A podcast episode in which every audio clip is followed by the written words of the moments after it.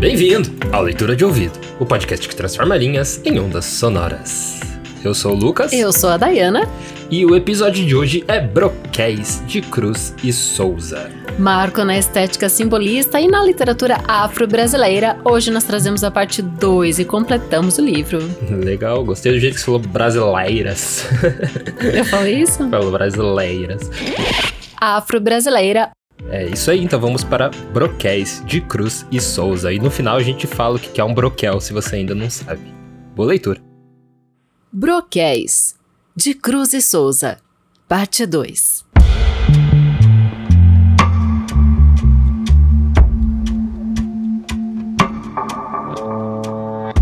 Deusa serena. Espiritualizante formosura, gerada nas estrelas impassíveis, deusa de formas bíblicas flexíveis, dos efúvios da graça e da ternura, açucena dos vales da escritura, da alvura das magnólias marcessíveis, branca via láctea das indefiníveis, brancuras fonte da imortal brancura. Não veio, é certo, dos paus da terra, tanta beleza que o teu corpo encerra, tanta luz de luar e paz saudosa. Vem das constelações, do azul do oriente, para triunfar maravilhosamente da beleza mortal e dolorosa. Tulipa real. Carne opulenta, majestosa, fina, do sol gerada nos febris carinhos, há músicas, a cânticos, a vinhos na tua estranha boca açuferina. A forma delicada e alabastrina do teu corpo de límpidos arminhos tem a frescura virginal dos linhos e da neve polar e cristalina. Deslumbramento de luxúria e gozo vem dessa carne o travo aciduloso, de um fructo aberto aos tropicais mormaços. Teu coração lembra a orgia dos triclínios, e os reis dormem bizarros e sanguíneos, na seda branca e puxa dos teus braços. Aparição. Estrada de astros e perfumes, a Santa Virgem veio ter comigo. Doiravam-lhe o cabelo claros lumes, do sacrossanto resplendor antigo. Dos olhos divinais no doce abrigo não tinha laivos de paixões e ciúmes. Domadora do mal e do perigo, da montanha da fé galgara os cumes. Vestida na alva excelsa dos profetas, falou na ideal resignação de ascetas, que a febre dos desejos a quebranta. No entanto, os olhos dela vacilavam, pelo mistério, pela dor fluctuavam, vagos e tristes, apesar de santa. Vesperal. Tardes de ouro para harpas dedilhadas por sacras solenidades, da catedrais em pompa, iluminadas com rituais majestades. Tardes para quebrantos e surdinas, e salmos virgens e cantos de vozes celestiais, de vozes finas, de surdinas e quebrantos. Quando, através de altas vidraçarias, de estilos góticos graves, o sol no poente abre tapeçarias, resplandecendo nas naves. Tardes augustas, bíblicas e serenas, com silêncio de ascetérios e aromas leves castos, de açucenas nos claros ares sidéreos. Tardes de campos repousados, quietos, nos longes emocionantes de rebanhos saudosos, de secretos desejos vagos errantes. Oh, tardes de Beethoven, de sonatas, de um sentimento aéreo e velho, tardes da antiga limpidez das pratas, de epístolas do Evangelho. Dança do ventre. Torva, febril, torcicolosamente, numa espiral de elétricos volteios, na cabeça, nos olhos e nos seios, fluíam-lhe os venenos da serpente. Ah, que agonia tenebrosa e ardente, que convulsões, que lúbricos anseios, quanta volúpia e quantos bamboleios, que brusco e horrível sensualismo quente. O ventre em pinchos empinava todo como réptil abjecto sobre o lodo, espolinhando e retorcido em fúria. Era a dança macabra e multiforme, de um verme estranho, colossal, enorme, do demônio sangrento da luxúria.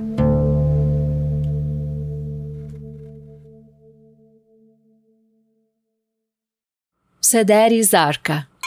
Visão que a luz dos astros louros trazes, papoula real tecida de neblinas, leves, etéreas, vaporosas, finas, com aromas de lírios e lilazes. Brancura virgem do cristal das frases, neve serena das regiões alpinas, Willis juncal de mãos alabastrinas, de fugitivas correcções vivazes.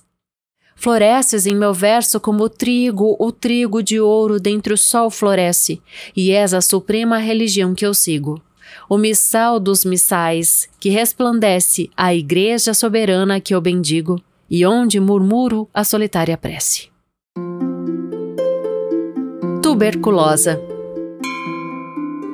Alta, a frescura da magnólia fresca, de cor nupcial da flor de laranjeira, doces tons d'ouro de mulher tudesca, na veludosa e flava cabeleira. Raro perfil de mármores exactos, os olhos de astros vivos que flamejam, davam-lhe o aspecto excêntrico dos cactos e esse alado das pombas quando adejam. Radiava nela a incomparável messe, da saúde brotando vigorosa, como o sol que entre névoas resplandece por entre a fina pele cor-de-rosa. Era assim luminosa e delicada, tão nobre sempre de beleza e graça, que recordava pompas de alvorada, sonoridades de cristais de taça, mas pouco a pouco a ideal delicadeza daquele corpo virginal e fino, sacrário da mais límpida beleza, perdeu a graça e o brilho diamantino. Tísica e branca, esbelta, frígida e alta, e fraca e magra e transparente e esguia, tem agora a feição de ave pernalta, de um pássaro alvo de aparência fria, mãos leriais e diafanas de neve, rosto onde um sonho aéreo e polar fluctua. Ela apresenta a fluidez, a leve ondulação da vaporosa lua. Entre vidraças, como numa estufa, no inverno glacial de vento e chuva, que sobre as telhas tamborila e rufa, vejo-a, talhada em nitidez de luva, e faz lembrar uma esquisita planta de profundos pomares fabulosos, ou a angélica imagem de uma santa dentre a auréola de nimbos religiosos. A enfermidade vai-lhe palmo a palmo ganhando o corpo como num terreno, e com prelúdios místicos de salmo, cai-lhe a vida em crepúsculo sereno. Jamais há de ela ter a cor saudável, para que a carne do seu corpo goze, que o que tinha esse corpo de inefável cristalizou-se na tuberculose. Foge ao mundo fatal arbusto débil, monja magoada dos estranhos ritos, ó trêmula harpa soluçante flébil, ó soluçante flébil eucaliptus. Flor do mar. És da origem do mar, vens do secreto, do estranho mar espumaroso e frio, que põe rede de sonhos ao navio, e o deixa balouçar na vaga inquieto. Possuis do mar o deslumbrante afecto, as dormências nervosas e o sombrio, e torvo aspecto aterrador bravio das ondas no actro e proceloso espectro. Num fundo ideal, de púrpuras e rosas, surges das águas mucilaginosas, como a lua entre a névoa dos espaços. Trazes na carne o eflorescer das vinhas, auroras, virgens, músicas marinhas, acres aromas de algas e sargaços. Dilacerações. Ó carnes que eu amei sangrentamente, ó volúpias letais e dolorosas, essências de heliotrópos e de rosas, de essência morna tropical dolente. Carnes virgens e tépidas do Oriente, do sonho e das estrelas fabulosas. Carnes acerbas e maravilhosas, tentadoras do sol intensamente. Passai dilaceradas pelos zelos, através dos profundos pesadelos, que me apunhalam de mortais horrores. Passai, passai, desfeitas em tormentos, em lágrimas, em prantos, em lamentos, em ais, em luto, em convulsões, em dores. Regenerada. De mãos postas, à luz de frouxos círios, rezas para as estrelas do infinito, para os azuis dos siderais empíreos, das orações o doloroso rito. Todos os mais recônditos martírios, as angústias mortais teu lábio aflicto, soluça em preces de luar e lírios, num trêmulo de frases inaudito. Olhos, braços e lábios, mãos e seios, presos de estranhos místicos enleios, já nas mágoas estão divinizados. Mas no teu vulto ideal e penitente, parece haver todo o calor veemente da febre antiga de gentis pecados. Sentimentos carnais.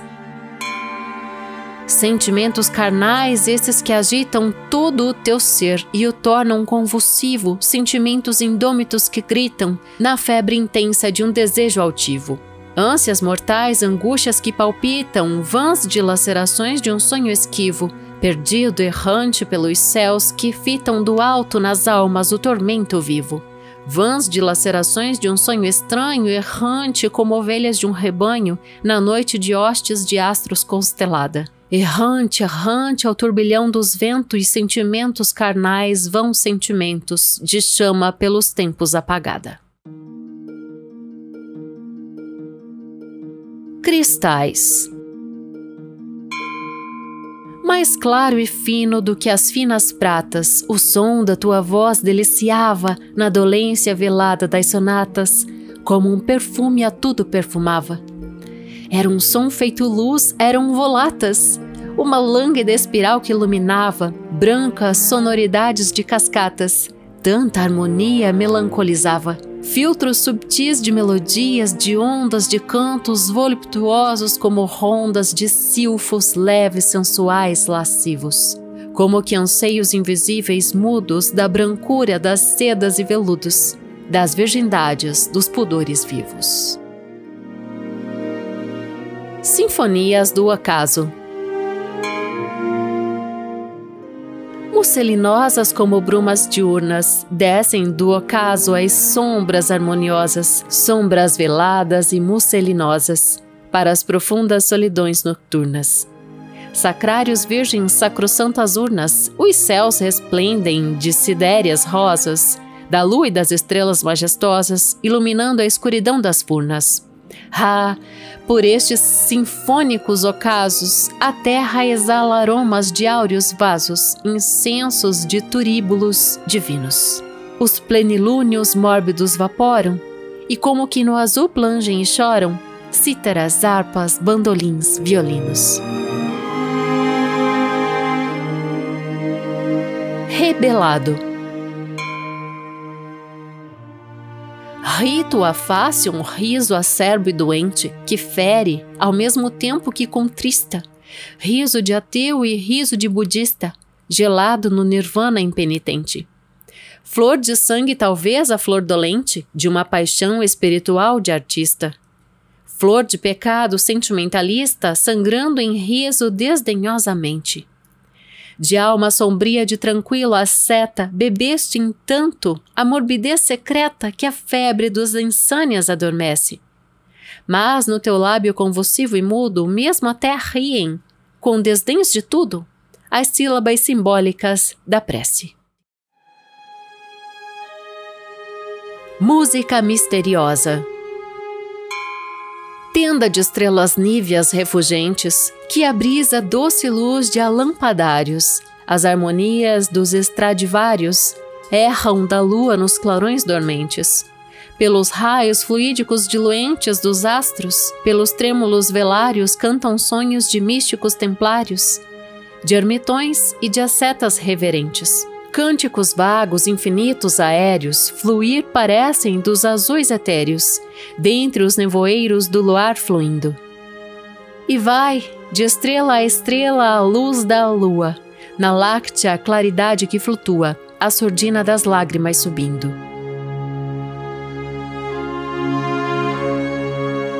Serpente de Cabellos. A tua trança negra e desmanchada por sobre o corpo nu, torso inteiriço, claro, radiante de esplendor e viço. Ah, lembra a noite de astros apagada. Luxúria deslumbrante e aveludada através desse mármore maciço, da carne. O meu olhar nela espreguiço felinamente, nessa trança ondeada. e fico absorto num torpor de coma, na sensação narcótica do aroma, dentre a vertigem túrbida dos elos. És a origem do mal, és a nervosa serpente tentadora e tenebrosa, tenebrosa serpente de cabelos. Post Mortem. Quando do amor das formas inefáveis, no teu sangue apagar-se a imensa chama, quando os brilhos estranhos e variáveis esmorecerem nos troféus da fama, quando as níveas estrelas invioláveis, doce velário de um luar derrama nas clareiras azuis ilimitáveis, clamarem tudo o que o teu verso clama. Já terás para os báratos descido, nos cilícios da morte revestido, pés e faces e mãos e olhos gelados, mas os teus sonhos e visões e poemas pelo alto ficarão, de eras supremas, nos relevos do sol eternizados. Alda. Alva, do alvor das límpidas geleiras, desta resumbra candidez de aromas, parece andar em nichos e redomas de virgens medievais que foram freiras. Alta, feita do talhe das palmeiras, a coma de ouro com o cetim das comas, branco esplendor de faces e de pomas, lembra ter asas e asas condoreiras. Pássaros, astros, cânticos incensos, formam-lhe auréolas, sóis, nimbos imensos, em torno à carne virginal e rara. Alda faz meditar nas monjas alvas, salvas do vício e do pecado salvas, amortalhadas na pureza clara. Acrobata da dor. Gargalha, ri num riso de tormenta, como um palhaço que, desengonçado, nervoso, ri num riso absurdo inflado, de uma ironia e de uma dor violenta. Da gargalhada atroz, sanguinolenta, agita os guizos e convulsionado salta. Gavroche salta clown, varado, pelo estertor dessa agonia lenta. Pedem-te bis e um bis não se despreza. Vamos, reteza os músculos, reteza, nessas macabras piruetas de aço. E embora caias sobre o chão fremente, afogado em teu sangue estuoso e quente, ri, coração tristíssimo palhaço.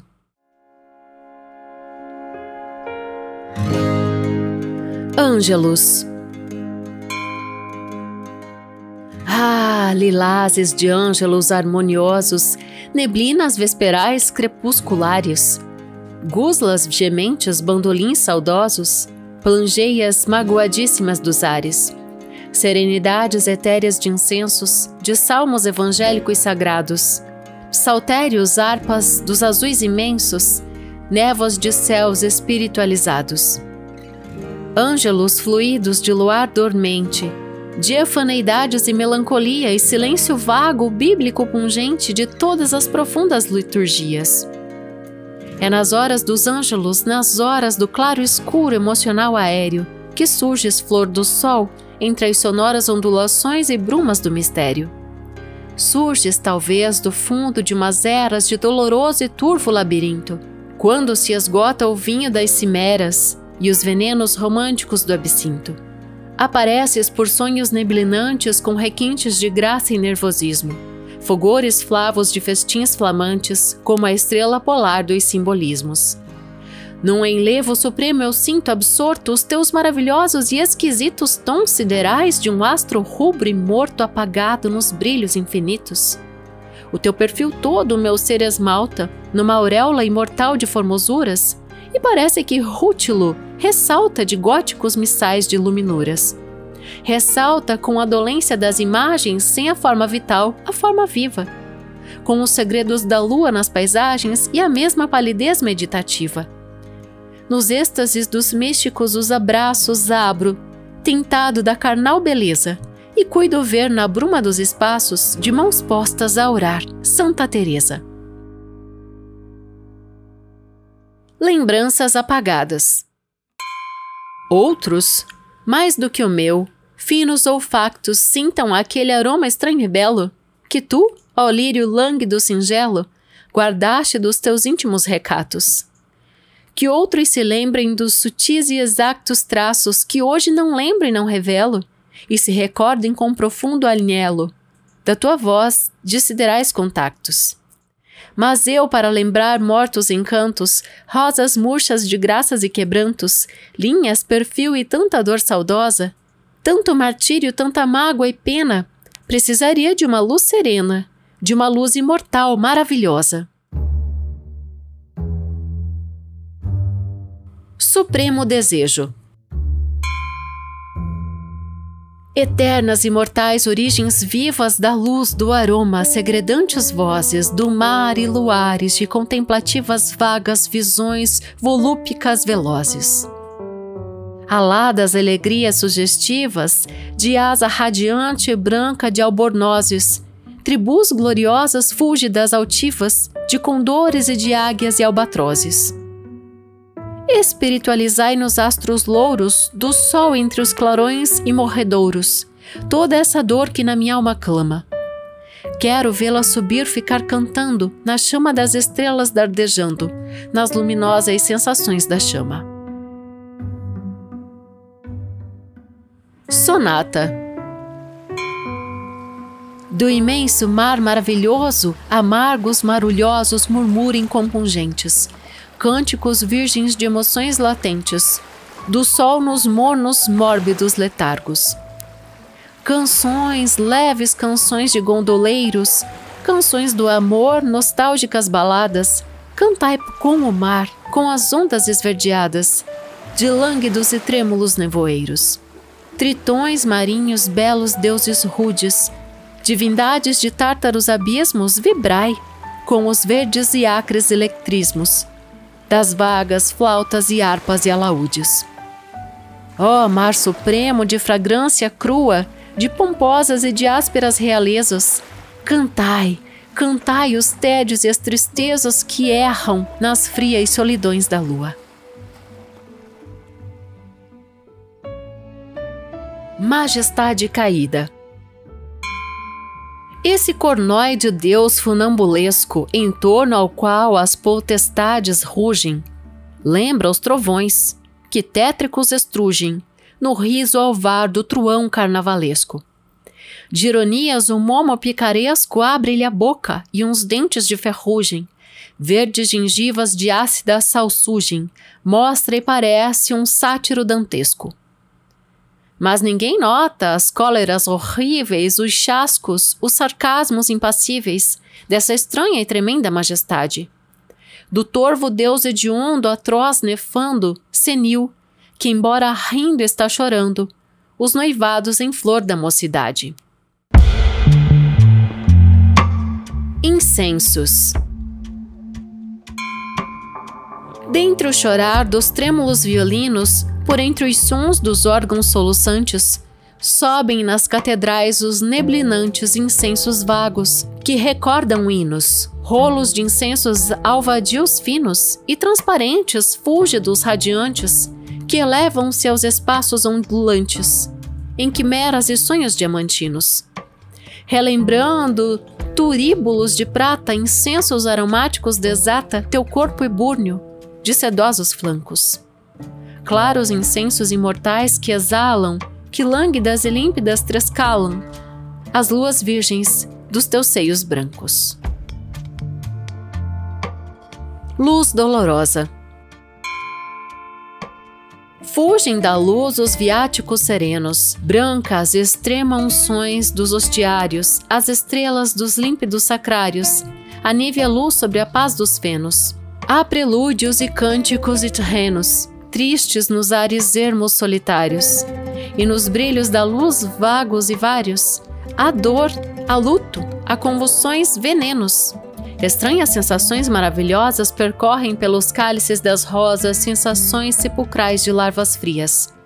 Como que ocultas áspides flexíveis mordem da luz os germes invisíveis, quão tóxico das cóleras sombrias. Tortura eterna. Impotência cruel, ó vã tortura, ó força inútil, ansiedade humana, Ó círculos dantescos da loucura! Ó luta secular, insana! Que tu não possas, alma soberana, perpetuamente refugir na altura, na aleluia da luz, na clara hosana, do sol cantar imortalmente pura. Que tu não possas, sentimento ardente, viver, vibrar nos brilhos do ar fremente, por entre as chamas, os clarões supernos. Oh, sons intraduzíveis, formas, cores! Ah, que eu não possa eternizar as dores, nos bronzes e nos mármores eternos.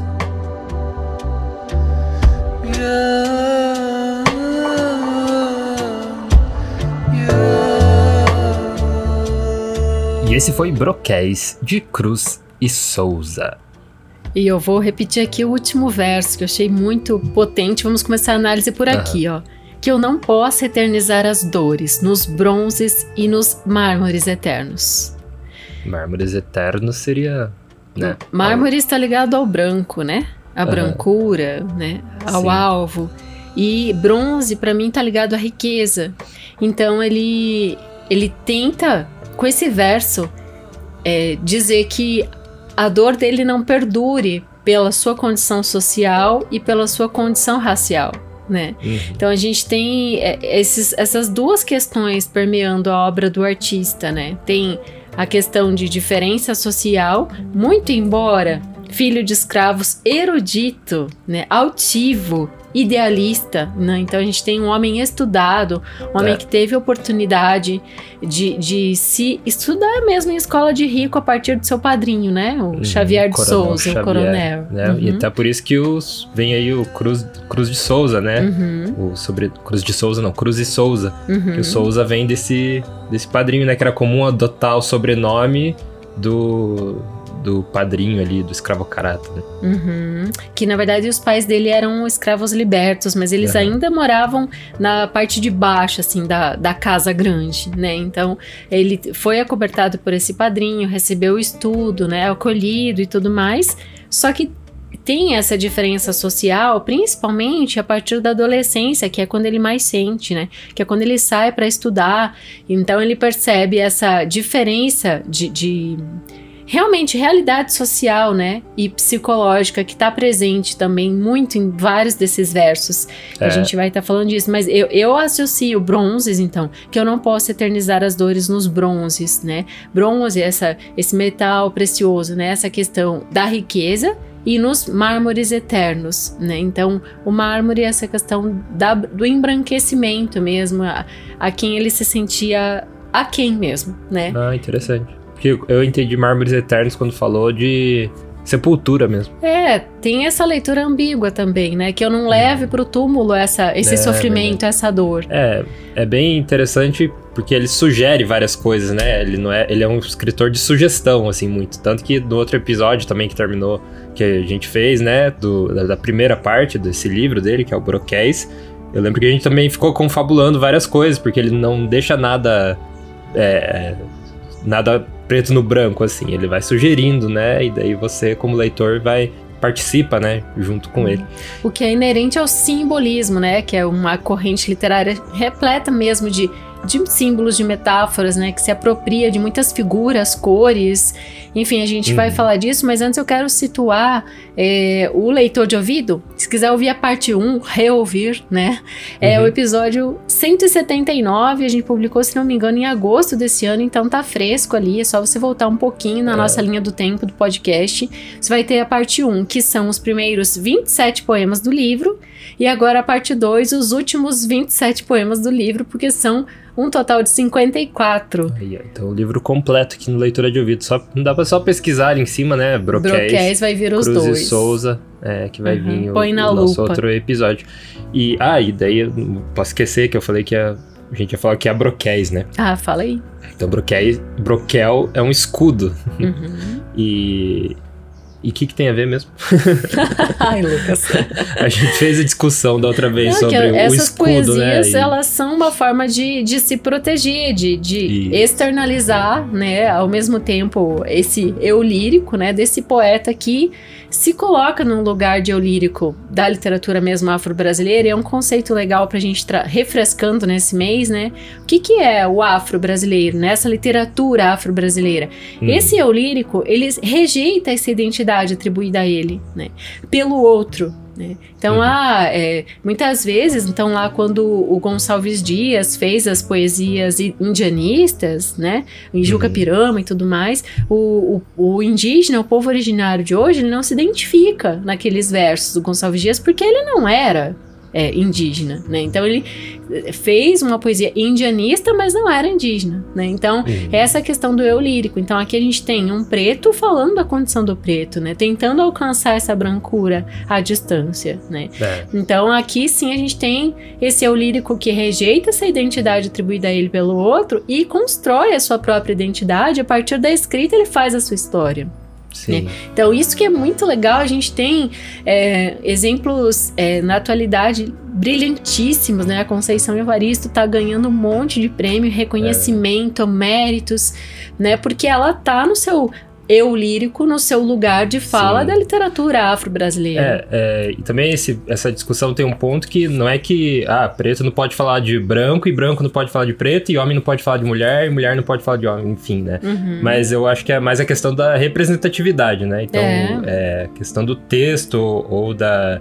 seja por qual meio que seja, né? Se for literatura, cinema, enfim, essa representatividade é igual você falar, o Elvis representa a música negra, né? Não, ele não representa, ele, né? Ele deu aquela... Talvez ele se inspire. Inspira, ou até chama de apropriação, às vezes, né? O que ele fez, mas não é uma representação. Então, acho que a gente tem que definir que não é porque você não pode falar, você só pode falar sobre a sua... No seu lugar de fala. No seu lugar de fala. Eu acho que é questão mais de representatividade mesmo. A representatividade de você ocupar um espaço que toda a história te negou, né?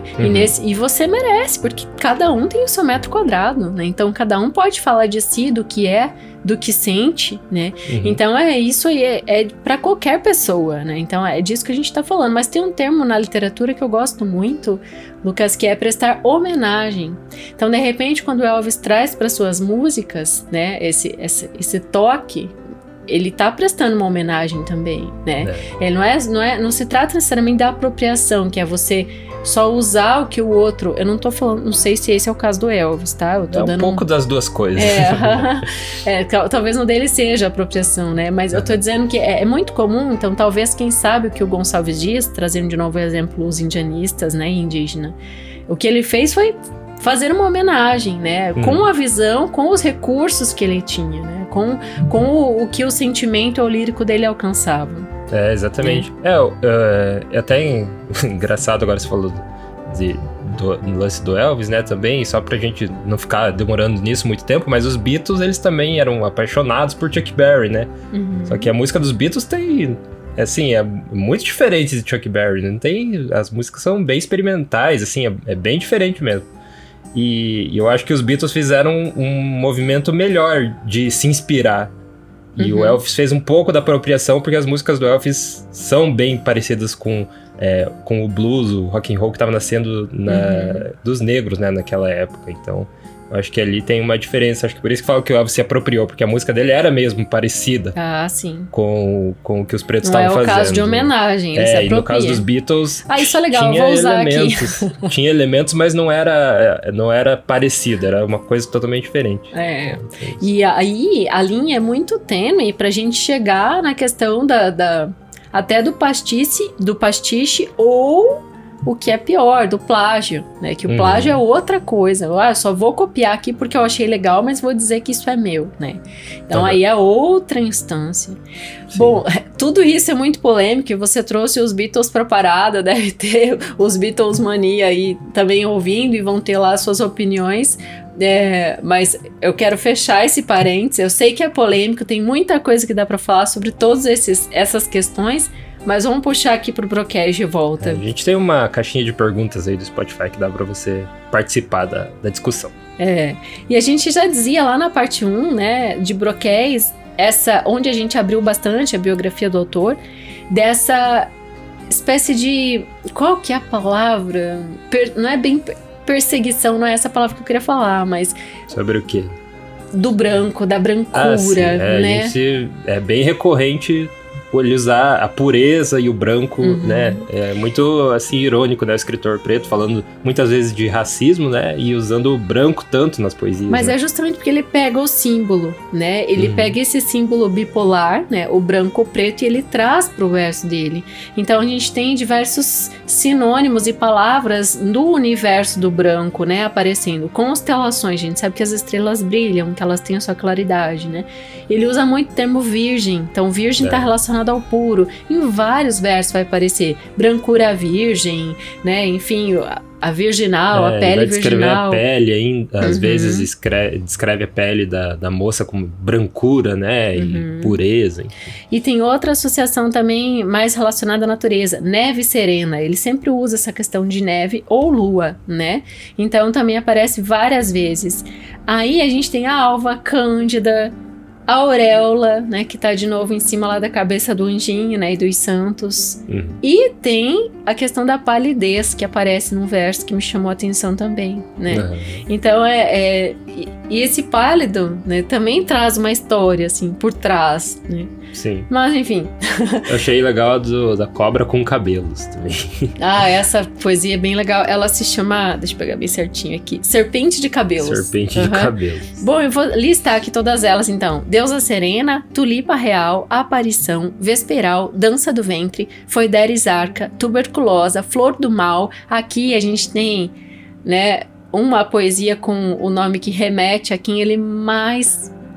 se inspirava, que é o Charles Baudelaire, né, que é o poeta das flores do mal, e o Baudelaire morreu quando o Cruz e Souza tinha 6 aninhos, né. Nossa. Baudelaire morreu em 1867, eles não chegaram a se comunicar, né, assim, a se corresponder como escritores, né, trocar ideias diretamente, mas o Cruz e Souza tinha ele, assim, como o exemplo maior, assim, a ser seguido. Então, quando ele faz os seus versos, ele tá pensando em Baudelaire, inclusive... A epígrafe de Broquéis, lembra, a gente eu li em francês lá na parte 1, que é um trechinho do Baudelaire. Continuando. Dilacerações, Regenerada, Sentimentos Carnaes, Crystaes, Symphonias do Occaso, Rebellado, Musica Mysteriosa, Serpente de Cabellos, Post Mortem, Alda, Acrobata da Dor, Angelus, Lembranças Apagadas, Supremo Desejo, Sonata, Magestade Cahida, Incensos, Luz Dolorosa e Tortura Eterna, que então termina com esses versos que eu comecei aqui a discussão falando. Acrobata, né? Você falou acróbata. Acrobata da dor. Eu falei acróbata?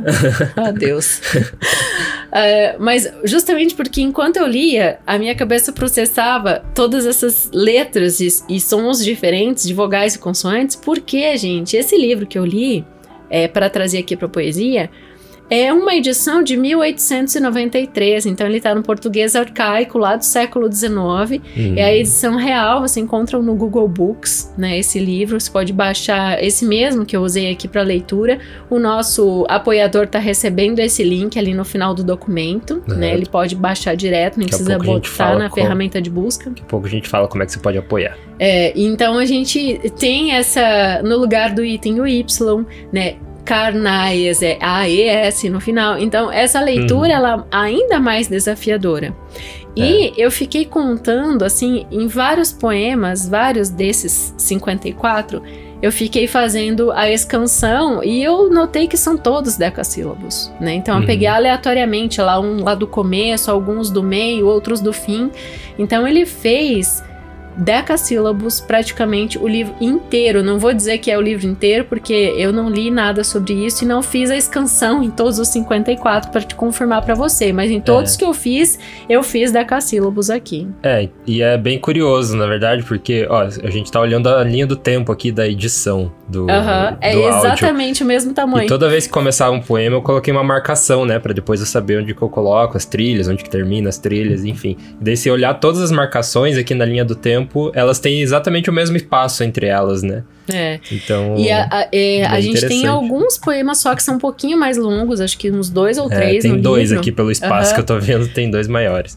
Mas os outros é tudo bem certinho, mesma distância, né, entre eles. Né? Então a gente tem alguma alteração na quantidade de estrofes por poema, mas não tem na quantidade de sílabas tônicas por verso, que sim, são decassílabos, né? Então, e alguns inclusive... A grande maioria, na verdade, é marcado por forte aliteração. Se você quer ensinar para o seu aluno a aliteração, esse conceito, né, que a poesia se apropria, você vai usar Cruz e Souza. Então, ó, mar maravilhoso, amargos marulhosos, murmúrio incompungentes, né? Tem um convê também ali. Sim, a gente tem esse convê, vozes veladas, veludas vozes, tá em todo livro didático, não tá nesse livro, né? Mas a gente tem aqui, eu puxei mar maravilhoso, então a gente tem essa sequência de mar, né? Isso aí, dentro do próprio verso, então você vai ter inúmeros exemplos de aliteração que o Cruz e Souza se apropria demais e fazendo decassílabos. Então ele nos ensina muito, né? Como ele mostra essa altivez, essa sua erudição a partir da construção de seus versos. Por isso que é um grande escudo, né? Eu achei esse nome muito apropriado. Sim. O título do livro, né? E na semana passada, Lucas, no final do debate, ali do Lima Barreto, né? A gente vinha falando dessa parte de acolher a arte genuína, né? Da desvalorização intelectual que às vezes o preto ou o branco mesmo, dependendo do lugar em que está colocado. Dependendo da classe social, né? Ou, na verdade, é mais uma questão rico-pobre aqui, né? O pobre, de modo geral, seja a cor que for, né? Ele... Muitas vezes ele tem que continuar provando em outros ambientes que ele é inteligente, né? Então, eu acho que trazer isso de volta aqui como debate é sempre interessante, né? Porque a gente... Uma literatura como essa, hoje, nos ensina muito. A gente consegue fazer uma análise pedagógica, né? Do que foi o passado... Mas aí quando a gente traz para hoje, a gente vê que tem muitos casos ainda que um texto como esse tá escrachando realidades de hoje, né? Então, e aí entra a parte do bronze do último verso, né? Então, não é só abaixo a cor da pele, mas também é abaixo essa questão de diferença social, que é muito grande. Agora, num país grande como o Brasil, isso é um grande desafio, né? Sim. A gente tem... países, por exemplo, a França é do tamanho de Minas Gerais, né? O país do Baudelaire, né? Então, é um país inteiro do tamanho de um único estado do Brasil, né? E aqui você pega essa diversidade, não só essa diferença entre as 5 regiões, como o tamanho desse território, é muito difícil imaginar que mesmo que passem séculos e séculos, a diferença social é algo que vai... dificilmente ser erradicada, né? Pode ser que melhore um pouco, mas... eu acho que... Por isso que tem que se armar, né? Se armar com broquéis, então. Tem que ter o escudo e a espada, né? E muitas vezes isso vem em forma de informação, né? E conhecimento. Então, hoje a gente tem muito mais acesso a isso, então é uma forma de você se armar contra as mazelas sociais também, né? Ainda em relação à análise, assim, do estilo, né, do Cruz e Souza, eu queria falar mais 2 coisinhas que a gente percebe. Você vê, assim, mais felicidade ou dor nos poemas dele, nos versos? Ele é bem... É bem depressivo, né? Isso, é mais dor, né? Só que não é uma dor só. Não é só essa dor do preconceito racial que tá representado ali nessas palavras brancura, claro, neve, alva, tudo que a gente tava falando. Tem também a dor do artista que é inerente a qualquer poeta, né? Então a gente tem essas 2 dores conversando nos versos dele. Essa dor, assim, mais cósmica, né? Essa dor que tá em busca da beleza, do belo, né? E até coisas... tipo a luxúria, né? Ele coloca como a dor também, né? A dança do ventre lá que tem. É tudo como... Essa visão, assim, de que aquilo é ruim, olha o que isso tá fazendo comigo. Foi bom você lembrar isso, porque quando eu comecei a ler Dança do Ventre, eu vi o título desse poema, a primeira vez que eu vi, eu falei, vai ser legal, vai ser feliz. Aí a minha bagagem falando, né? Aí eu li e vi todo aquele sofrimento, né? É bem isso que você disse, né? Olha, você tá me torturando, né? Com esses quadris, desse jeito que você tá rebolando, né? Então... É bem isso mesmo, né? Tem essas duas dores ali convivendo. A dor do artista, que é essa dor assim, mais de impulso criativo, de beleza, essa dor mais cósmica, e essa dor provocada pelo preconceito racial, né? Aí vem versos que lembram vingança, que lembram ira, e trazem essa evocação, né? De cor da noite, de cor da morte, para lembrar a gente dessa África escravizada. Né? É, e também traz combater isso. O mar... Muitos também, né? As ondas, que é de onde vêm os escravos, né? Vem pelo Lembra mar. Esse movimento de transição territorial, né? De imposição. Na parte 1 do livro também eu lembro que tinha bastante oceano, assim. Descrevia muito nessa... Esse oceano como um território, né? Uhum. De modo geral, o que eu gosto muito de um poema como esse é a gente ver essa realidade social, né? Ou psicológica, né? Desse artista, desse escritor... se transformando nessa estrutura poética tão perfeita. Então é um livro realmente para ser estudado, para ser venerado, e diria até que nunca se deixe, né, de colocar Cruz e Souza nos livros didáticos, porque muitas vezes o jovem de hoje ele vai ver esse nome, ouvir ali, passando o seu livro, talvez hoje esteja entrando em questões do Enem, eu não sei se entrou, o Cruz e Souza no Enem desse ano, não parei para pesquisar, mas é sempre legal a gente saber que cada vez mais está repercutindo. Eu vejo a Maria Firmina dos Reis, né? Cada vez ela aparece mais coisas sobre ela, nas mais diversas instâncias, né? Então, isso é resultado de ser falado como tem sido falado, né? E de uma hora ela começa a pipocar e repercutir cada vez mais. E tem certas obras que elas mudam, né? Com o passar do tempo. A grande maioria, né, de obras de arte acontece isso, mas tem certas que elas são... Você adapta elas dependendo do tempo, né? Dependendo do momento social ali. Eu acho que a obra do Cruz e Souza faz isso também, né? Ela se atualiza. Cada vez que você vai ler, tem um significado diferente. Então, é muito legal isso. E tem mais uma coisa que eu queria comentar. Existe um texto dele que é prosa poética, a exemplo de Missais. Então, vamos lembrar. Broquéis, a gente tem esses decassílabos, né, presentes no texto todo.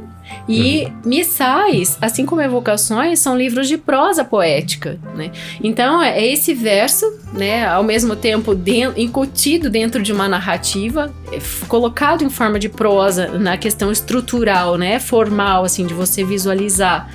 E é legal a gente... Eu quero dizer aqui que daqui a pouco mais, né, agora que a gente completou Broquéis e a gente tem alguns exemplos de Missais, que dá até para trazer mais algum, eu até citei no outro episódio quais que a gente trouxe exatamente, mas eu quero um dia trazer o Emparedado, né, o Emparedado, que é uma prosa poética também, do Cruz e Souza, que é quando ele fala desse sentimento de opressão que ele sente, né, por estar emparedado, é um texto mais longo, mas que é muito legal. Eu quero trazer aqui uma fala da nossa apoiadora, e a gente já vai pra eles, que é Elaine Vieira Ferreira, né, que eu tava... Assim, você sabe que nosso apoiador, ele é nosso conselheiro também, né? Ele é nosso conselheiro, a gente sempre troca umas figurinhas com os apoiadores, a gente tem alguns deles muito presente, sempre mandando mensagem, fazendo comentário, e a Elaine Vieira Ferreira é uma delas. Daí eu falei, Elaine, o que você acha? A gente traz o Cruz e Souza nesse mês, né? Queria trazer a segunda parte do Broquéis. Olha o que ela me falou. No mês da consciência negra não pode faltar Lima Barreto e da mesma forma Cruz e Souza, que pode não ser tão popular quanto o primeiro, mas de valor inestimável, seja pela obra, seja pela carreira. Cruz e Souza foi muito discriminado em razão de sua cor, e a biografia aponta os reveses que sofreu na vida. A linguagem de Broquéis é mais erudita, mas tudo fica lindo e claro na sua voz. Ah, essa parte não precisava ter lido, né? E ela falou que queria sim prestigiar o Cruz e Souza, né? Que acredita que as pessoas passem a compreender melhor o simbolismo de seus versos, né? A partir da gente trazer aqui no Leitura. Então, achei muito legal. Aliás, Lucas, a gente tem uns comentários sensacionais nos últimos episódios, né? Não só em outubro, quando a gente se dedicou aos textos assim mais de horror, de terror, como agora em novembro a gente também tem tido uns comentários muito legais dos nossos fãs ali do podcast. Fica o convite para dar as estrelinhas, né? A gente quer sempre manter 5 estrelas ali. Você pode subir aí no feed do podcast que tem um lugarzinho para dar as estrelinhas, e daí também nesse episódio tem a caixinha de perguntas que você pode participar da discussão. Tudo que você comenta vem pra gente, daí a gente aprova, né? Pra deixar assim um ambiente saudável, né? Pra não virar aquele ambiente muitas vezes chato, né? De gente reclamando e tal. Tem gente que adora reclamar.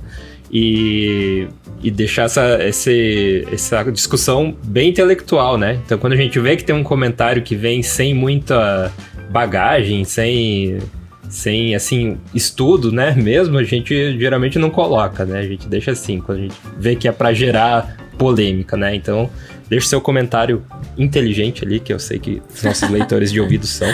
Aumentou a responsabilidade aí. E também falar, só pra fechar, a gente já trouxe, né, a biografia do Cruz e Souza mais extensa em outro episódio. Tá no parte 1 do Broquéis, né? Tá na parte 1 do Broquéis. Então, na parte 1 ali, vai ter a biografia dele mais extensa. Mas só pra fechar, teve o poema, né, Tuberculosa também, que ele descreve a doença, né? Doença do século ali. E ele morreu de tuberculose também. Tinha 36 anos. Uhum, né? Com 36 anos. Bem jovem. E a gente explora bastante a biografia dele lá na primeira parte do livro. Então a gente convida você a ir lá e também ficar sabendo da vida dele, que é uma história bem, bem interessante. Assim. E nessa segunda parte ele retoma a ideia do Angelus, que é uma questão mais religiosa que a gente tratou e abordou lá quando tinha mais, né? Oração a Regina K.L., enfim, tinha lá na primeira parte do livro, e a gente falou bastante dessa pegada também, né? Do outro lado, né? Das crenças e tudo mais. Então é sempre muito legal você refrescar a memória, né? Se você é professor, levar isso para a sala de aula com bastante entendimento para o seu aluno. É isso aí. Então, se você quiser ter essa conexão mais próxima com a gente aqui do Leitura de Ouvido, você pode ser um dos nossos apoiadores. E além disso, você vai entrar aqui nos nossos créditos finais e também vai receber o estudo aprofundado de cada obra. Toda sexta-feira, quando sai o podcast, você é a primeira pessoa a receber, né, o estudo, receber o link, né, com o episódio e também o estudo aprofundado. E a arte de capa. E a arte de capa, né? Então, e uma mensagem, assim, personalizada para cada apoiador. Então fica essas recompensas aí. Para apoiar a gente, você entra em apoia.se/leituradeouvido ou você envia um pix direto para leituradeouvido@gmail.com. Como nosso podcast, né, sai toda sexta-feira, sempre leve em consideração que o apoio é de maneira mensal, né?